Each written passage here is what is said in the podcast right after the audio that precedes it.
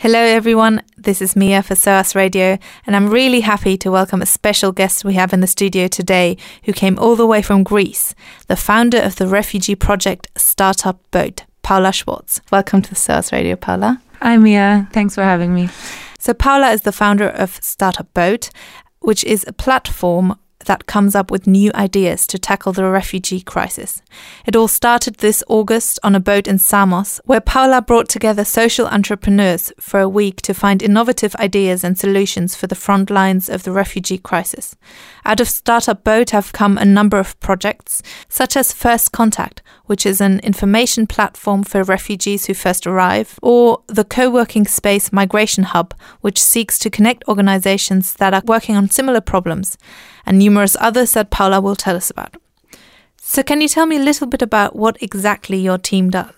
They are based in Athens. They are working currently as a sort of back office, a digital back office for uh, people who are based on the spot, um, who are volunteers and helping, you know, to support the the NGOs with supplies, to organize mass donation storages, to organize carpooling communities, to think about innovative housing options, and we are constantly in contact with donors public, private, and corporate who are willing to support when we actually show that there is a need there. So that is currently how we operate. So, would you say that Startup Boat is more of an umbrella platform that supports organizations logistically? Yes, we create systems. We are not uh, connecting people or institutions or NGOs with one another. That is the job of the Migration Hub the people there are trying to organize the ecosystem to enable different players to you know create a new welcoming mentality to be productive around specific topics that are particularly linked to integration. Mm. what we do is we build. We speak to different people who are on the spot. We go on the spot. We assess the situation. We have the relevant contacts. And we are very practical in our doings what is special about Startup Boat in comparison to other NGOs who do similar things and, and try to act locally? We have a technique that's called scrapping, and that is you start from scratch and you find a need that is not met. You find an equivalent that exists somewhere, maybe in a more developed region of the world, and you first think about applying it and then you just do it. That's the mm. thing. Um, you have people on the spot that you're you're close to and you ask them to just test the idea. And that's how the spark happens. That's one thing. And the second thing is that we don't obey to the rules that NGOs have those corporate structures that hinder action. We can move extremely fast and we're not so many people, so we don't involve um, everyone in everything. But we believe that people have to be in the right positions, and that the best people actually come. So uh, I think an NGO is much slower. Hmm. Um, they discuss a lot what they're doing, and we look at the numbers. So tell me a little bit about some of the projects that have come out of it. There's two projects that I would in particular like to mention. One is something that used to be called Refugee Taxi, mm-hmm. that is now Marhakar. Refugee Taxi uh, started off as the first European Arab uh, carpooling community because we saw that there's a lot of volunteers at the border region who um, want to help people who just arrived and they want to create a new mentality around it. They want to get to know people around them. So what we did is we launched a pilot in Lesbos and immediately we had volunteers approaching us saying like, "Hey, I want to be picked up as well. Why why do only the refugees get a ride?" Which uh, was something that I didn't expect. So um, we built the back end differently quickly and we enabled volunteers to also share rides and that's usually how we work is we start with a need that we see and we are very open to adjusting it also digitally and we can do that very fast. We have designers in our team and coders and uh, people who are good with community management. Um, we had 4000 people in the first two days on the platform. Wow. Um, we have currently 25 drivers on the island and it's constantly growing. And they are volunteers the They're, drivers themselves? it's, uh, it's for free yeah And how is that funded? So we are running on zero cash at the moment. um, we are speaking to a number of impact investors and we are launching a crowdfunding campaign. And it's not that we cannot get any money. It's more that we want to test the um, product until the point where we can say that it's also interesting for someone who would potentially be interested in licensing the model or buying the entire technology. So there are funding options. So the other uh, project that I would like to mention is something that's called Support X that started off as something very interesting because on Lesbos we saw that there are different needs that are not being met. For example, housing, shelters, food donations, logistics and transportation and there's the lack of infrastructure when it comes to the hotels as well because many refugees for example are looking for hotels.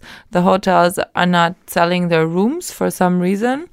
People who could actually work together just don't. And support x started as support lesbos because we set up a website and we started adding content for the different needs that we saw and these are things that, you know, are produced somewhere else that can be brought to a region that is affected by um, the immediate crisis and that can be implemented very quickly. So it's shelters that are cheap but um, good. It's from More Than Shelters, for example. IKEA has a very good um, solution. It's called the Better Shelter. Then we have a uh, mass donation um, storage coordination tool mm. that's uh, called Donatio, where you can see what is available in the storage around you. And the idea would be to have packages that you can implement in different regions as a blueprint very quickly so that the work does not have to be redone. You don't have to assess the entire situation again. So, how did the project come about in the first place? I had been working with a venture bus in Kenya, in Uganda, and uh, in Rwanda and Tanzania. And uh, we had built the carpooling platform, Jumbo Car uh, with my team, and we won the challenge of the um, venture bus with that. Then I came home for summer, and I thought that the startup boat would be a good idea because the venture bus mm. was for me too much focused on business, mm. and I want to have social impact.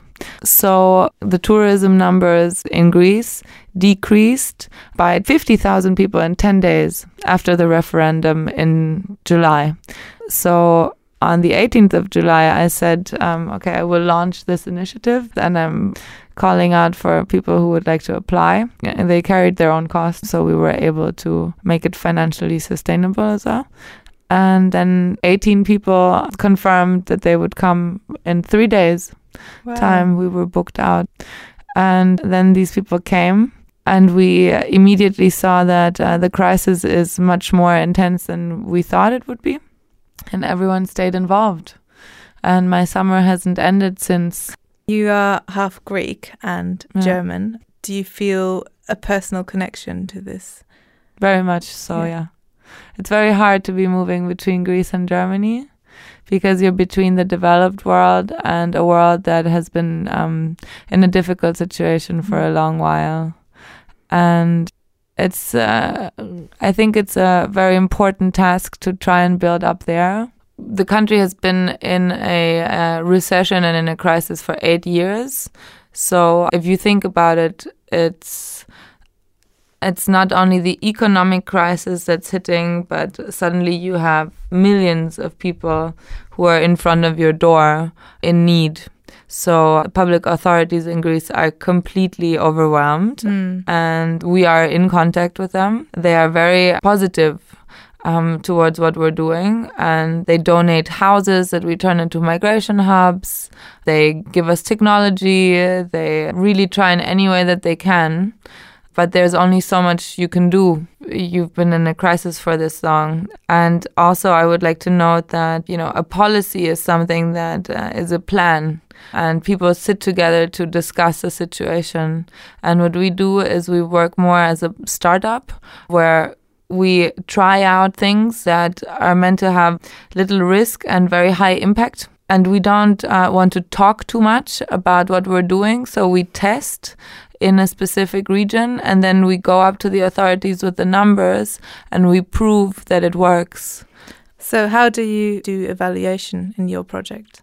We have community managers in our team who use the blueprints that we develop for the coordinator of a specific project. And this blueprint includes information such as when you start the project, open a Facebook group, open a WhatsApp group, call these and these stakeholders, ask them for their opinion, for their advice, launch a website, look at the numbers, track where the people are coming from. And then we go back into the team and we evaluate. Just to give you an example with Refugee Taxi, um, we changed the name to Marhakar because refugee taxi, we found out after the first day that we launched, is the code name for the black boats that bring people from Turkey to Greece. Wow. So we had a lot of likes on our Facebook page and people posting many comments in Arabic. And there's a free translation group that we work together with who then taught us to change the name. And this is something that you cannot know before. So, um, just as an example, sometimes you have to, you have to act very fast. Have you had any feedback from the refugees directly? Yeah, there was a, um, a refugee on the first startup boat. Um, there's a couple of people coming to work with us. Of course, we would like to provide funding for them also to start their own projects, but we're not so far yet. You already have a lot of supporters. I'm just to name a few the University of Oxford, Cambridge, and Stanford, the Center for Global Equality, and the Innovation Hub of Lufthansa. Mm. Um, so you are getting very positive responses from all around the world. Where would you like Startup Boat to go next? I want us to build the core of knowledge that uh, we're currently uh, in the process of growing, which means that um, we need more translators. Um, we need people who know about the legal situation in different regions that we want to go into. We need people who are familiar with business development and who are risk takers. Mm. So, also concerning the blueprints and the uh, reproduction of scalable technological but also financial models, we want to build things quickly with little risk and high impact. So, I want to keep working on this process. If people want to get involved, what kind of people do you need and how is that possible? So, please send me an email to paula at startupboat.eu or info at startupboat.eu. We are currently looking for translators. Um, we are looking for people who would like to become scrappers. So if you have a great idea that you would like to test, you would like to have a blueprint and um, join the crew, then um, you can reach out to us. We are currently not based anywhere. We have people in different places. Um, we have another startup boat that's uh, starting in December, where people will meet in Samos again to test tools. So if you're interested, we have not opened the applications yet. But if you want to drop us a message, then include that you're interested um, to come to Greece and work with us. It's from the 14th to the 19th of December. Well, thank you very much, Paula, for coming and talking about Startup Boat and I wish you all the best. Thank you very much for having me, and uh, I hope to uh, to hear from a lot of SOAS students very soon.